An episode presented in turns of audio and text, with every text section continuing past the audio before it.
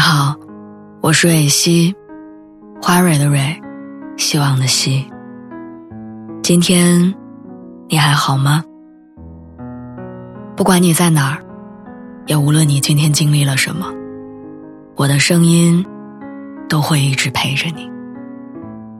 听完今天的故事，祝你晚安，做个好梦。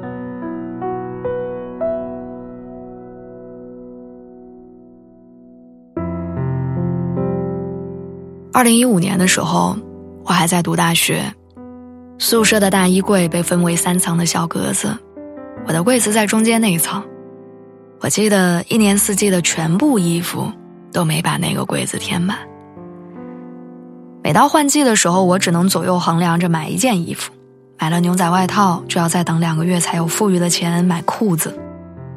大一冬天我买的那件羽绒服，我记得我一直穿到大学毕业。那时候，我走到耐克门口，压根儿不敢进去。我不知道为什么街上会有那么多人买一双八百块钱的运动鞋。那时候，我们宿舍跟我好的几个同学用了苹果手机，我一部国产手机用了三年，内存不够，还很卡顿，拍照很模糊。我一直特别羡慕别人用苹果。别在宿舍门上的传单有手机分期的活动。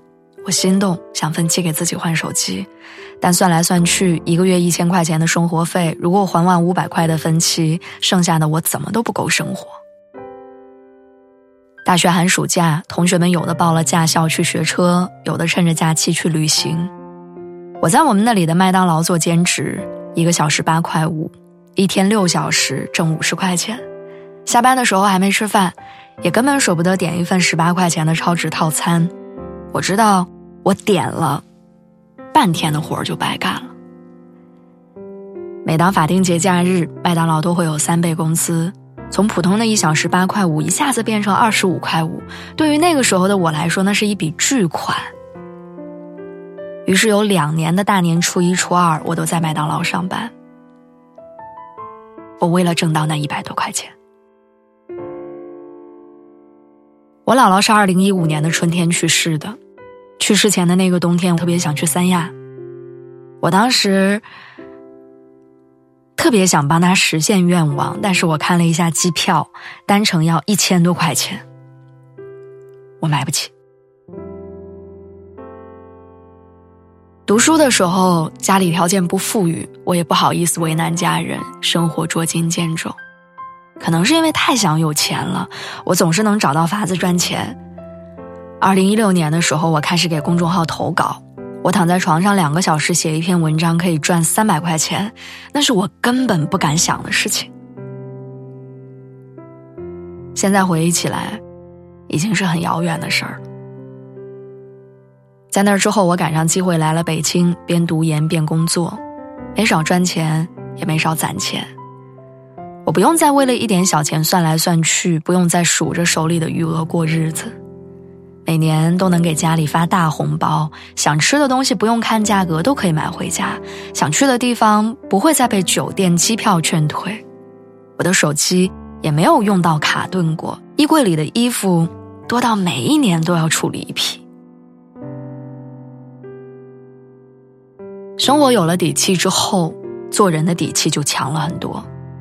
家里安排的不靠谱的相亲拒绝了不少，因为知道我自己也可以生活的很好，没有必要依附那些还不如我的人生活。心情不好的时候，不勉强自己待在出租屋里喝酒买醉，拎着行李就去南方找闺蜜散心。我姥爷高血压，我给他买了最好的保健品。我妈以前总是戴假的首饰，后来我带她去金店随便挑。知乎上有一个问题说：“和女朋友去吃大排档，被隔壁桌的一群小混混吹口哨，我该怎么办？”有人看热闹说：“去打一架呗，在女朋友跟前儿得有个男人的样子。”也有人说：“别计较，多一事不如少一事。”然而高赞回答说：“你要努力赚钱，带他去高档餐厅吃饭，那里没有小混混。”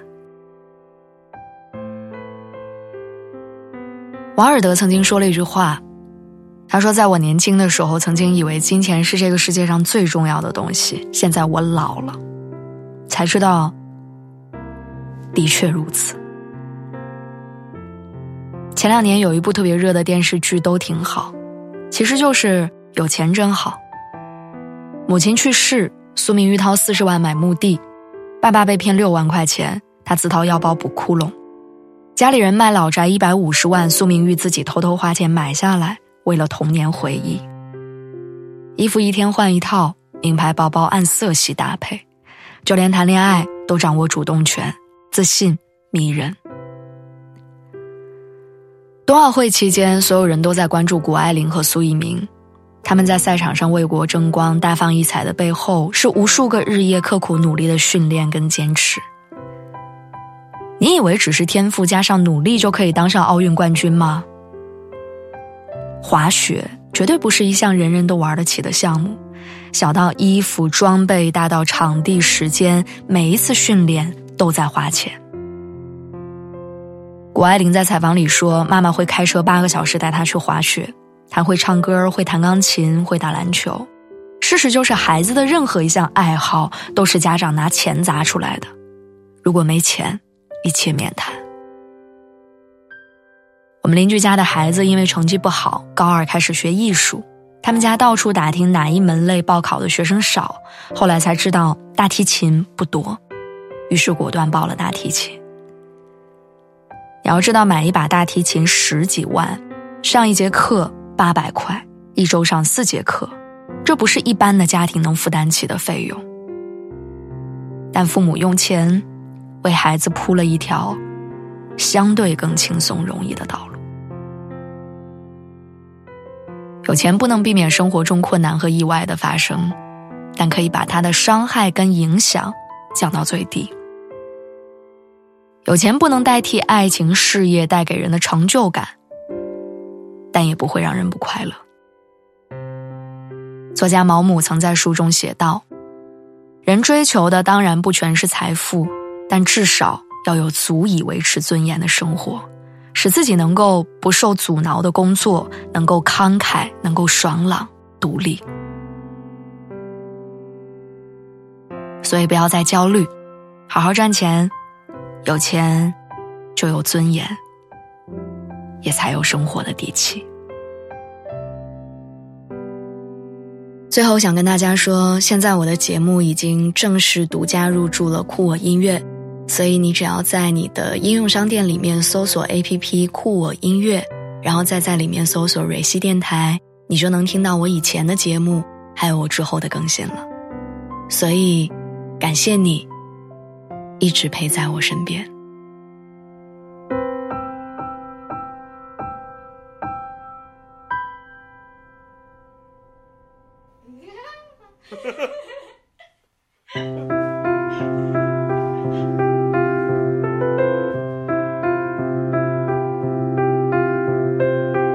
of my lady. Pop.